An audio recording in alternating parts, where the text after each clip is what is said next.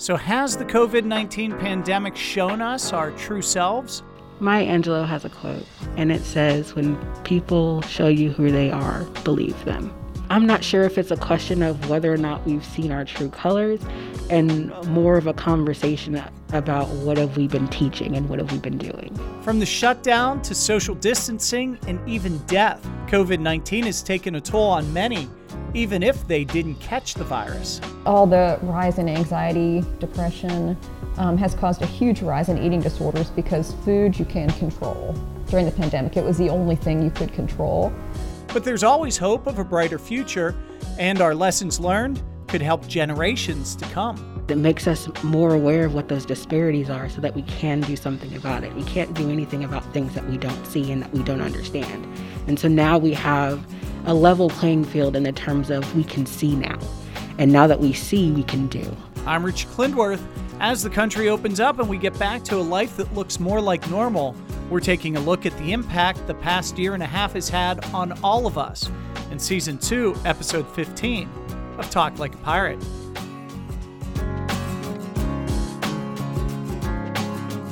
We're joined now by mental health therapist and second year PhD student Krissa Jewell Allen, who works for ECU's Navigate Counseling Clinic. Her area of PhD study is counselor development. Plus, she's a published author of the book for Them Overcoming and Beyond, which is a collection of poems designed to help people through hard times. She is also an ECU alumna. Joining us as well is registered dietitian Tara Wind, who is a clinical assistant professor and dietetic internship director in ECU's Department of Nutrition Science. Tara, Krissa Jewell, thanks for joining us. Thank you for having us. Thank you for having me. One quick note we are recording this in a spacious conference room in ECU's College of Allied Health Sciences, but at the time of this recording, an indoor mask policy is still in place, so if we sound a bit muffled, it is because we are all wearing masks. As we continue to open up more and more, what kind of statement could you make about our mental health in the United States because of this virus? Krissa Jewell? Yes, I would say, you know, counseling is a very much culturally responsive field. And so we really do work to meet the needs of the society at that particular time. And because of the pandemic, there has been isolation, sometimes depression, anxiety, and a lot of the other uh, mental health disorders that have, you know, been a part of our sphere of our society in general, just because of social media and everything else, they seem to be a bit more exacerbated just because people were at home and they weren't able to express themselves. They weren't able to become a part of you know their friend groups and socialize in that way. And so it's very much exacerbated uh, current issues exacerbated uh, past issues that people may have and then probably has, has created a unique set of new symptomology that we might be looking at in the future. Are we getting over this to an extent since things are starting to open up, or are these situations that have been er, exacerbated, are we carrying those forward for an indefinite amount of time? It's likely that they'll be carried forward. Mental health is very nuanced and uh, can not really be something that somebody just kind of gets over to a certain extent. And so there are parts of it and pieces of it that people may continue to carry with them throughout their lifetime. And along the same lines, Tara, some people might not think right away of nutrition whenever it came to this pandemic. Whenever you're looking at nutrition and fitness, how has that been hampered because of the uh, COVID 19? We knew that the effects of COVID 19 on nutrition and fitness were negative, but I don't think we knew to what extent until recently. I think just in studying relationships with food, eating habits, um, you know, what, what food means to us as a society and culturally and gathering, but also food access. I think all these issues have really come to light in the past few months. Specifically, what kind of things have come to light? Um, especially relationships to food. You know, we went from a very structured environment where we could grocery shop all we wanted to, we could go sit with friends, we could cook and have family dinners, and all of a sudden, when the pandemic started, um, grocery shopping in particular turned to be a dreadful experience where you just want to get in, get out, um, it also led to people going to the grocery store much less, but also, you know, with the ingredients, you don't always know what's going to be there. Um, but also with gathering, I missed family dinners. I'm used to having my seven nieces and nephews, my parents over, and cooking. And all of a sudden, cooking just kind of lackluster. You know, like I'm not really excited to just cook for myself. Um, but also eating for reasons other than hunger. You know, all of a sudden you're home and the fridge is right there, and you have chips on hand. And that, you know, I think overall COVID really led to an increase in stress-related eating and eating for reasons other than hunger, which now has manifested in like weight gain and perhaps unhealthy eating habits. And I heard a term recently, the quarantine 15. Have you heard that? Yeah. It's, uh, I read in a couple studies it's been anywhere from 15 to 30 pounds, but that also takes, you know, activities of daily living went to nothing. You'd be surprised just walking up the stairs, walking to your office, and you find yourself at home with the gyms closed and it's wintertime and you're just not getting the activity that you used to combined with all the excess calories. Um, but also, you know, another thing is with portion sizes, when you're eating by yourself in front of the TV and distracted, you don't realize how much more you eat than if you're sitting across from somebody and having a conversation, you tend to eat much less. All the rise in anxiety, depression um, has caused a huge rise in eating disorders because food you can control. During the pandemic, it was the only thing you could control. And so, even in North Carolina, if you were trying to be treated for an eating disorder right now, there's like a five month wait to see a registered dietitian that specializes in eating disorders. Mm-hmm. So, what do those... they have never been so overwhelmed. So, what do the people with eating disorders do while they're waiting? That's the hard part. So, they're often unrecognized because you know primary care practitioners look for overweight and obesity, but you could be in normal weight and have an eating disorder, and you won't know. You can't tell by looking at somebody. So, yeah, my friends in private practice that treat eating disorders specifically have months and months of wait, which is really in some ways unacceptable because if you need treatment, you need treatment now. You know, you can't wait, and the outcome might be much different a few months from now. But I mean, that's true for uh, you know on the mental health uh, side, outside of eating disorders at all. We're all kind of really overwhelmed with the influx of influx of people who just need somebody to talk to, or need somebody to recognize that they exist and the impact that that has on somebody's personhood to feel that lonely and to feel just that isolated from others around them it's hard to just tell those people all right you can go outside now. You can go talk to those. We spent a year in in in some change outside of uh, just relating to people on a normal level or relating to people. And and even before the pandemic there was already some difficulty with that because of the rise of social media and things like that. And so again talking about those exacerbated issues and things that are now now where, you know, magically out of the pandemic, whatever that means, and we're supposed to flip a switch. Well, those things are hard when you, in your mind, you are still impacted by all of the things that occurred during the pandemic. And so, when we'll be able to take those uh, proverbial clothes off, I'm not quite sure. You brought it up with flipping a magic switch. People just seem to be acting like we are out of the pandemic, but I don't I wouldn't think that we are because other countries are really suffering right now. Well, and I think this points back to those kind of lingering things that stay with us for, you know, even after the pandemic. The fears of why is everybody not taking things how I'm taking them? Am I overreacting? Am I being dramatic? Why aren't why aren't these particular things happening the way that I maybe thought that they would? And so all of those things again stay with you and it really just depends on a variety of circumstances as to how uh, pervasive that is. I think people are celebrating just a little bit, and it is a reprieve. I remember, honestly, the first time I didn't have to wear a mask grocery shopping, I spent so much time in there. And I didn't even realize I was doing it. I wasn't doing it on purpose. It was just I was so used to run in, run out, not be around. And it wasn't so much that I was worried about the virus, I indeed was, but it just wasn't, I didn't like seeing humanity like that. And I didn't like seeing people get angry and fight over food and fight over toilet paper. And but you know, I think people are enjoy. You know, part of it's the weather too. It's finally nice out, so people are going to be gathering outdoors again. The one interesting thing is people still don't shake hands. It's like the one you know, if you meet somebody new or you don't hug them, you don't shake their hands, and you know, it's like, it's like, to me, that's the one thing I've noticed because where I live, you don't, there's not really a mask mandate anymore. You don't have your temperature taken anymore. Gyms are open, but the handshaking still doesn't seem to happen. Yeah, and I'd say on this end, definitely seeing the the differences in between introverts and extroverts, how they handled it. And of course, I'm talking introvert and extro- extrovert really has to do with how you get your energy and less about how you behave. People tend to get outgoing, outgoing and extrovert mixed up. But uh, it's been interesting because during the pandemic, uh, the way introverts kind of live their life, meaning that they go home, they read a book instead of maybe going out to a party or something like that. That was kind of celebrated. And now everybody just wants to be outside again. and so the introverts are having a little bit of a switch of like, okay, wait, now I'm expected to go to this party with my friends. And then that kind of creates some anxiety too. And then, you know, for the extroverts, spending so much time within the pandemic where you can't really do the things where you typically go get energy how did they cope? How did they, you know, make the switch? And now they're just supposed to go out and act how they did prior to the pandemic. It's it's definitely a transition period and and like you were saying, I think people are definitely celebrating that there's some freedom in what they can do. And then after that, I'm not sure what happens next.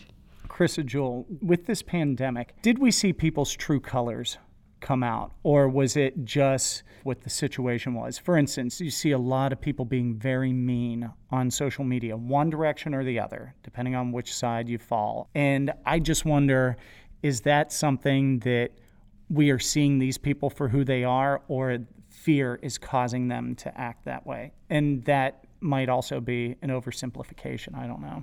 Maya Angelou has a quote, and it says, When people show you who they are, believe them however we got information that we got whether it's fear based, whether it's because people were isolated and, you know, they had Twitter fingers and had somebody's social media to back them up, or, you know, just because people, again, were scared and didn't know what to expect. And, and fear, like you said, makes us do some interesting things and maybe some things that are outside of our character to do. That being said, at some level, we have information. We have, we have the understanding and the capacity now that means that we have to do something about it in, in whatever way that that is, whether it's maybe our government stepping up in different ways, or maybe it's our family stepping up in different ways, or our school system set, stepping up in different ways. And so uh, I'm not sure if it's a question of whether or not we've seen our true colors and more of a conversation about what have we been teaching and what have we been doing. From your vantage point, what was the number one point that people were missing with the pandemic? Was it getting together with family? Was it getting out and about with friends? Um, I would say the biggest thing people miss is the link between kind of general health that we think about it in terms of physical health and fitness and mental health is those things that we are doing the the gathering with friends you know maybe going out and waving to everybody you know that has a huge impact on your mental health and so when you're isolated for a long period of time, one, it's very difficult to kind of snap that back. I was just in the grocery store the other day and um, there was a family who was standing a little bit closer than six feet, and I started to get nervous. and even that, you know, heightened awareness, the way that that may translate for somebody who already has uh, symptoms or concerns with anxiety, or maybe somebody who, you know, struggles with OCD, things like that and, and patterns like that were celebrated and expected during the pandemic.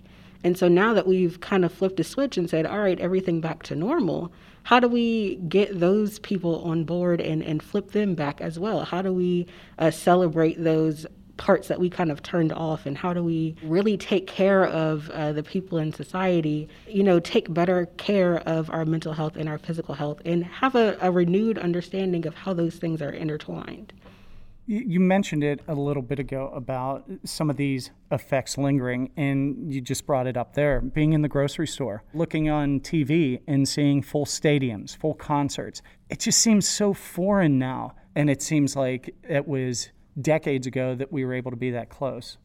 Does that make any sense? Yes, no, it does. And I think what you're touching on is just the idea of normalcy and how much the issues and the differences in our surrounding can truly impact us.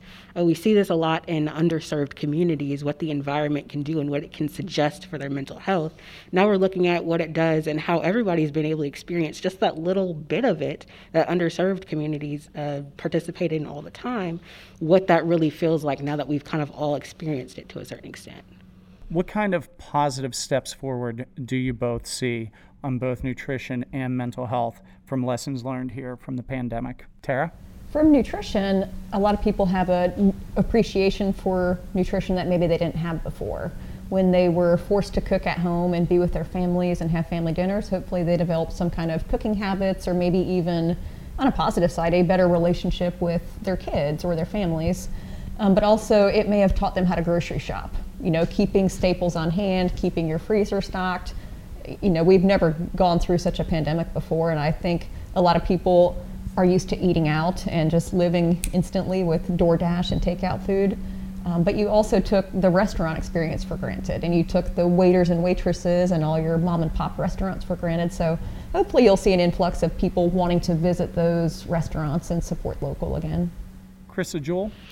Yes, and I would say on the mental health end, again, I cannot stress enough how much it has just made us aware of the impact of mental health in our daily lives. That it's not just uh, about mental health disorders or about um, you know depression, anxiety, but that it's more about your functionality and your daily living and how do you live each day and how do you go about each day. With the pandemic, there has been uh, so many just terrible things that we've become more aware to. Again, there's that word of, you know, heightened uh, domestic violence, um, heightened abuse, maybe uh, some exacerbated, like I said earlier, mental health disorders in terms of depression, anxiety, OCD. But then also we saw an uh, increase in elder abuse in elder homes. And so it's that idea again that it makes us more aware of what those disparities are so that we can do something about it. We can't do anything about things that we don't see and that we don't understand.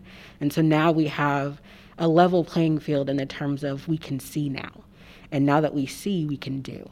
With those exacerbated conditions, is it something that could be lingering with us for the next decade, or is that potentially too long, maybe just a couple years? I mean, how long down the line do you think for a typical person could the effects of the pandemic linger?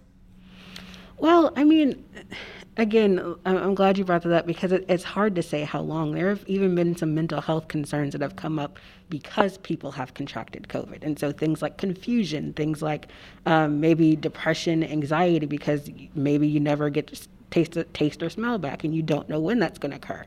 Then you've got to think about grief of the families and people who lost family members and things like that. You've also got to think about uh, the collective grief that we've experienced just from the the things that we lost in general of you know lost the ability to do X, Y, and Z, and so who knows how long this will last. Um, there is definitely a disparity uh, within that because people have uh, different access to resources, so different access to uh, mental health therapists, mental health clinicians. Uh, people have different access to gyms and, and ways to to be active ways to be active uh, definitely influence hormones and endorphins and things like that. And all of those hormones contribute to the level of your mental health. And so it depends on whether or not we take the information we've gotten from the pandemic and use it to help people get better access to the things that will make them feel and do better.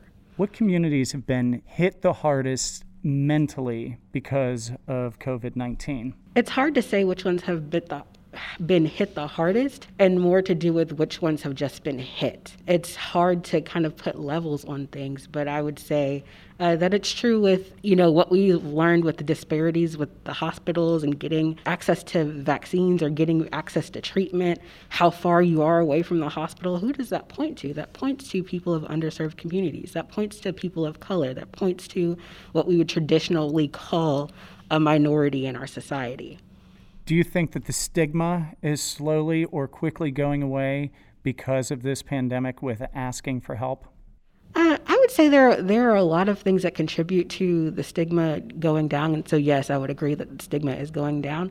But I think part of what needs to be in the discussion is because people were indoors, they relied on social media a lot and the push for social media and the information that different people who use social media are giving via TikTok, via just little, you know, videos and uh, maybe little informational slides that people have been just educating their friends and educating other people on their page what they may be experiencing with uh, different things. I was before I walked in here today. I was watching a video of a mom who has a child who struggles with autism, and she dedicates her entire page to teaching people how to relate to children who may be uh, having a different symptomology of having autism just out uh, maybe in the grocery store or this particular video I saw, she was uh, at the African American Museum.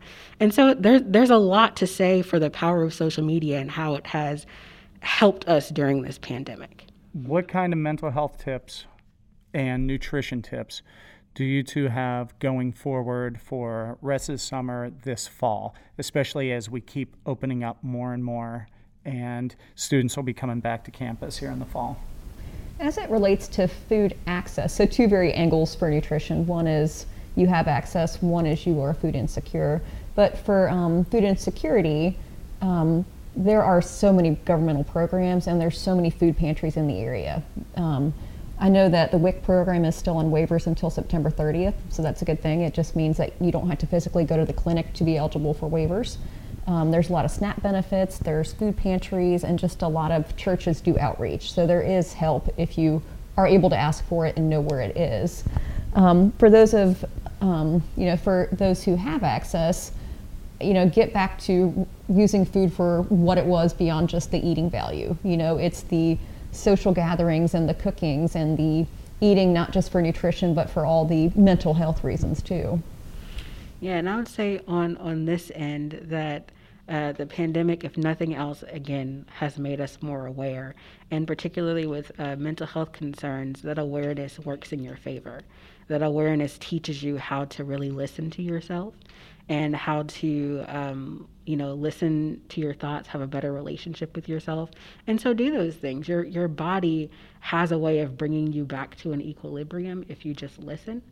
And so the important takeaway there is to become friends with yourself, become friends with your body. In this case, talking about um, you know dietary concerns, but then also mental health. Be friends with your body. Find out uh, what you like, what you don't like. All of those things you can do regardless of what type of access that you have. And then make sure that you are advocating for yourself on, on your personal front in terms of doing the things that your body is asking you for whether it's you know better food or or, or i guess more you know healthy food or um, even just things that your body is asking for in terms of like what are your hobbies? What are the things that you like doing? What are how would you like to get your energy? How would you like to spend your time? And then again doing those things and i, I think uh, when people begin to do that, um, it'll really see, or it'll, it'll really help us see an increase and in an, an improvement in people's mental health as we move forward. Final thoughts. The most common side effect of COVID pandemic from nutrition perspective was probably weight gain. Um, and you are, if you did gain a little bit of weight during COVID, just know that you're not alone. Um, a lot of people went through really, really hard times, both from food security, job stress, excessive snacking, portion size is too big, lack of activity. If you do gain weight, you're not alone. There's plenty of help in the community. There's registered dietitians doing telehealth, widely available right now. But also just change your relationship with food and get back to doing the things you were doing pre-pandemic and be out and about and you know change what you eat, try some new recipes, and I think you'd be surprised that that weight should come off. And I would say final thoughts in terms of the mental health front is really again underlining that link between physical health and mental health. In a lot of cases, they are one and the same, and if nothing else, they affect each other. And so, on your endeavor to become physically healthy as well, please do not do not uh, negate the mental health aspect of that and the motivation it takes that's mental health to get back on track physically however you see that or the uh, energy or the concentration or even the understanding that it takes to get back to again wherever you want to be physically. And also not uh, neglecting what you've learned during the pandemic about the importance of friends the importance of relationships uh, the importance of getting to know yourself and doing the things that you like in whatever phase you're in. Again underlining making sure that you understand the link between cannot say that enough mental health and physical health Krissa Jewell Allen and Tara Wind, thank you so much for taking your time and talking with us today. Thank you. Yeah, thank you. Well, that's it for season two, episode 15 of Talk Like a Pirate. But before you go, we want to pass on a couple of pieces of information. ECU has several ways to help you. The first one to mention is the Navigate Counseling Clinic, which our guest, Krissa Jewell Allen, is a mental health clinician for. Their services are free for ECU students, employees, and the surrounding communities. Their website is dars.ecu.edu. That is spelled D as in David, A R S as in Sam, dot D A R S dot. Or you can call them at 252 744 0328. That's 252 744 0328. Now, students can also contact Student Health Services either through ECU's website, which is ecu.edu, or by calling 252 328 6841. That's 252 328 6841. There's also the Center for Counseling and Student Development. You can find that on ECU's website as well, or by calling 252 328 6661. That's 252 328 6661. And as alluded to a minute ago, the help isn't just for students. ECU has the Faculty and Staff Assistance Program. Now, if you're outside of ECU, there are programs available to help you, and you can find them through an internet search. As we talked about earlier, there is absolutely zero shame in wanting some help or to talk to someone, so please take advantage of that because we all need some help from time to time. As always, thank you so very much for taking your time to listen to us. We really do appreciate it. Until the next time, please stay safe and healthy, and don't forget always be yourself, unless you can be a pirate. Then always be a pirate.